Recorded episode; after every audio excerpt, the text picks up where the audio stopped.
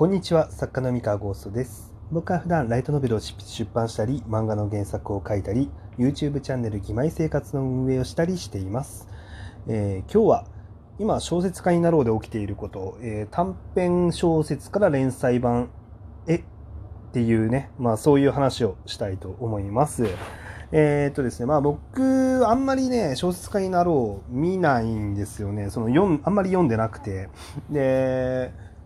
そんなにそっちのアンテナが高いわけじゃないんですけれども、最近、ちょっとね、仕事一緒にした人から、あの、今、小説家になろうって、こういう流れになってるんですよっていう話を聞いて、で、初めて知ってですね、へえ、そうなんだって、ちょっとね、思って、こう、自分でも、こう、なんだろうな、新鮮な驚きがあったんですよね。で、まあ、それが何かっていうと、えっ、と、短編版っていうのを先に、えー出して、えー人気が出たら連載版を書くみたいな。まあ、要はその今までってその小説家になろうって最初から、えー例えばその20話分ぐらいまで書き溜めをして、で、始めて、で、こうなんか毎日更新してって、で、人気が、あ、これで出るなって、こう最初の3日ぐらいで判断したら、えーそのままずっと20話以降も書き続けて、えーで、こうずっと連載していくみたいなやり方が、まあ主だったんですけれども、だから今って、その最初に短編版っていうのを作って、で短編の結果と人気の様子を見てから、よし、連載版書こうみたいな感じでやるみたいなんですよ。で、短編をたくさん作ってね。で、でその流れを見て、あ、賢いなと思って、あのーこれね、個の戦略で2つの問題を解決してる面があって、なんかそれすごいなと思って。で、まあ、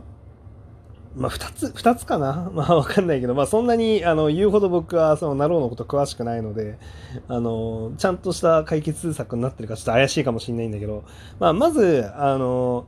1個が、当たるかわからないものっていうのを最初から、まあ、まとまったストック書くのって、まあ、かなり大変なんですよね。20話分とかね、まあ、まあそうだな。だから1話あたり3000字から4000字ぐらいだったとしたらまあ20話も書けば、えー6万字から、えーね、8万字から、まあ、大体本1冊分ぐらいになるんです、まあ、6万字で本1冊はちょっと薄いけどまあ10万字ぐらい用意してからまあ始めるっていう感じになると思うんですけれどもあの短編だと、まあ、おそらくもっと短く済むんですよね。3万文字から5万文字以内ぐらいで済むと思うんですよ、まあ、下手したらどうなんだろう。小説家になろうの短編ってもっと短いのかな、うん、1万1万文字とかでいけちゃうのかな。そんなに詳しくないんで、まあ、どれぐらいの長さかわかんないんですけど。まあでも間違いなく労力が減るんですよね。で、労力減って、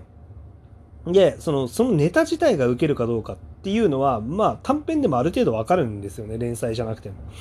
あの、要はその、タイトルに引きあのフックがあるかどうかとか、そのタグ構成だったり内容だったりとかっていうのに、あのちゃんとファンがつくかどうかっていうのは、えーある程度見れるんですよね、あの短編でも。で、まあ、ちゃんとね数1話から数字が伸びる、あの作品がある以上あのある程度こう探してきてくれる人っていうのはあの、まあ、こういうキーワードであの来てくれるんだねっていうのが、まあ、分かるのでそれでこうある程度判定ができると。で、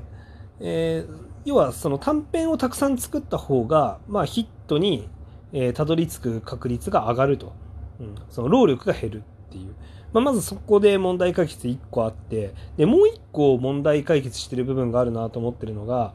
えー日韓ランキングへの乗りやすさっていうところですね。えーっとですねまあ何かっていうとその何のバックボーンもないあの作者がいきなり日韓ランキング駆け上がろうと思ったら、まあ、なかなかシビアなんですよ。あの小説家になろうにはすでに人気の、ね、作者たちがいる状態ででこうねこう登ってこうと思ったらある程度こう人気ジャンルじゃないと難しいとかその要は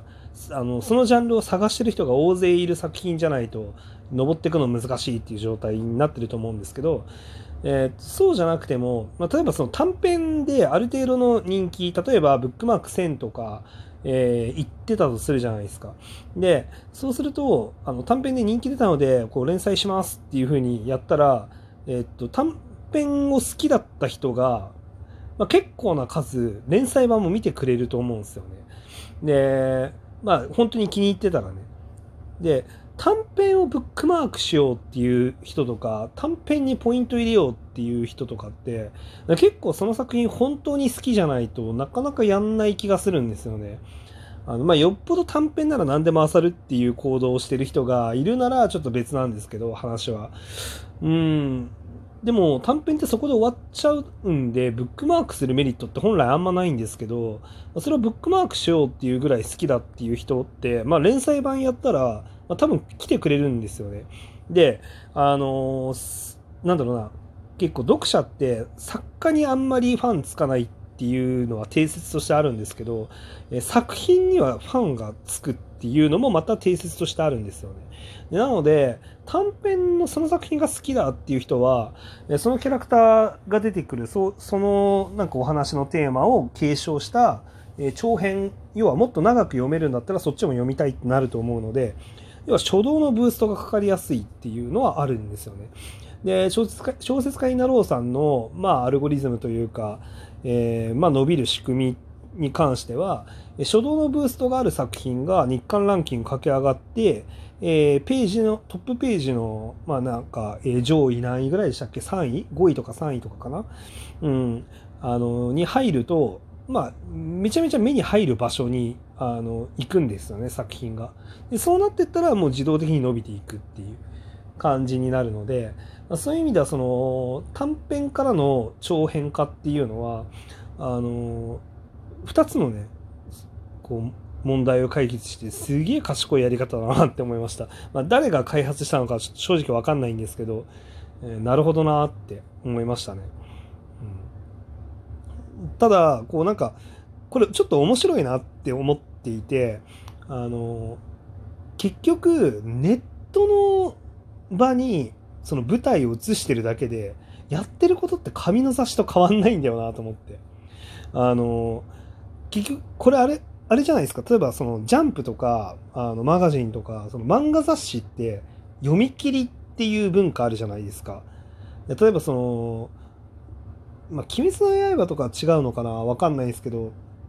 えっ、ー、と、ごめんなさい、今連載してる作品のどれが読み切り初かっていうのは僕そんなに詳しくないからわかんないですけど、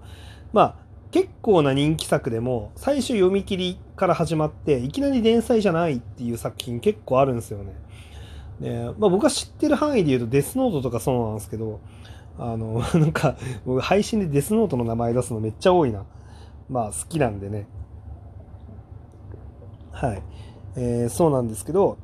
あれもともと読み切りだったんですよね。読み切りで、あの、ある程度人気が出て、あ、これ、連載版いけるねって言って連載開始っていう風にやってるんですよね。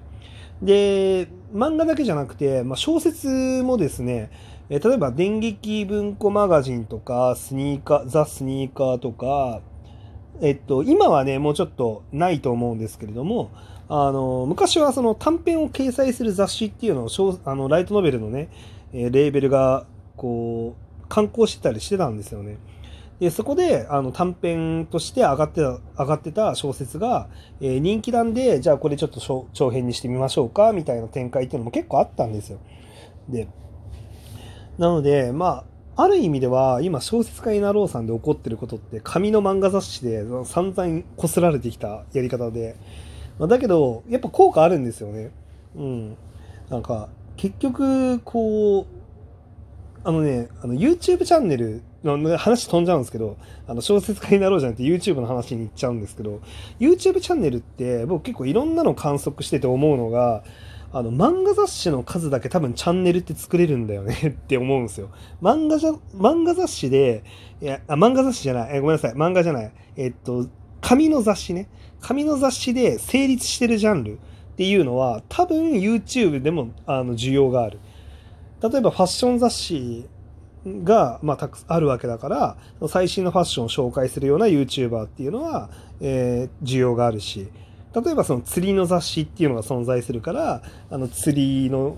YouTuber っていうのはきっと需要があるしまあ野球とかのスポーツとかもそうですよね。で、もちろん漫画雑誌も、えー、需要があるから、だから漫画動画っていうのが成立してるし、みたいな感じで、ある程度こう、YouTube のチャンネルって、こう雑誌の数だけ作れるっていう、うん。そう。まあ、要はその雑誌って需要があって、あの、存在してて、で需要があるから、あの、実際に商売になってるっていう側面があるので、まあ、多分それはね、あの媒体を変えても、まあ、同じようなことになるんだよなっていうのは YouTube で知ってたんですよ。うん、知ってたんですけど、え小説家になろうでも、あ、紙の雑誌でやってたことと同じ流れになるんだなって思って、結構この現象は興味深く見ております。はい。というわけでね、あの小説家になろうに、まあ、これから挑戦される方は、この短編を連載して、あ、連載って言わないな、短編は。短編を掲載して、まあ、人気が出たら長編にするっていうのは、まあ、ちょっとやってみても面白いのかもしれませんね。うん。いやー、なるほどなーって思って。まあみんないろいろ考えていろいろやるんですよね。うん。いやもう本当なんかこれぞ資本主義、これぞこう自由競争っていう感じがして、まあ個人的にはめちゃめちゃ、あの久々にあのウェブ小説の界隈でこう、面白いなって思う流れがあって、非常によろしいなって思ってます。はい。まあ、今後もね、あの、多分 web 小説の姿っていうのは、いろんなプレイヤーがいろんなね、あの戦略を練るにあたって、あの、面白く形を変えていくと思いますので、興味深く観察していこうと思ってます。はい、というわけで、あの、今日は、えー、今、ウェブ小説で起きていることについての話でした。以上です。それでは皆さん、おやすみなさい。失礼します。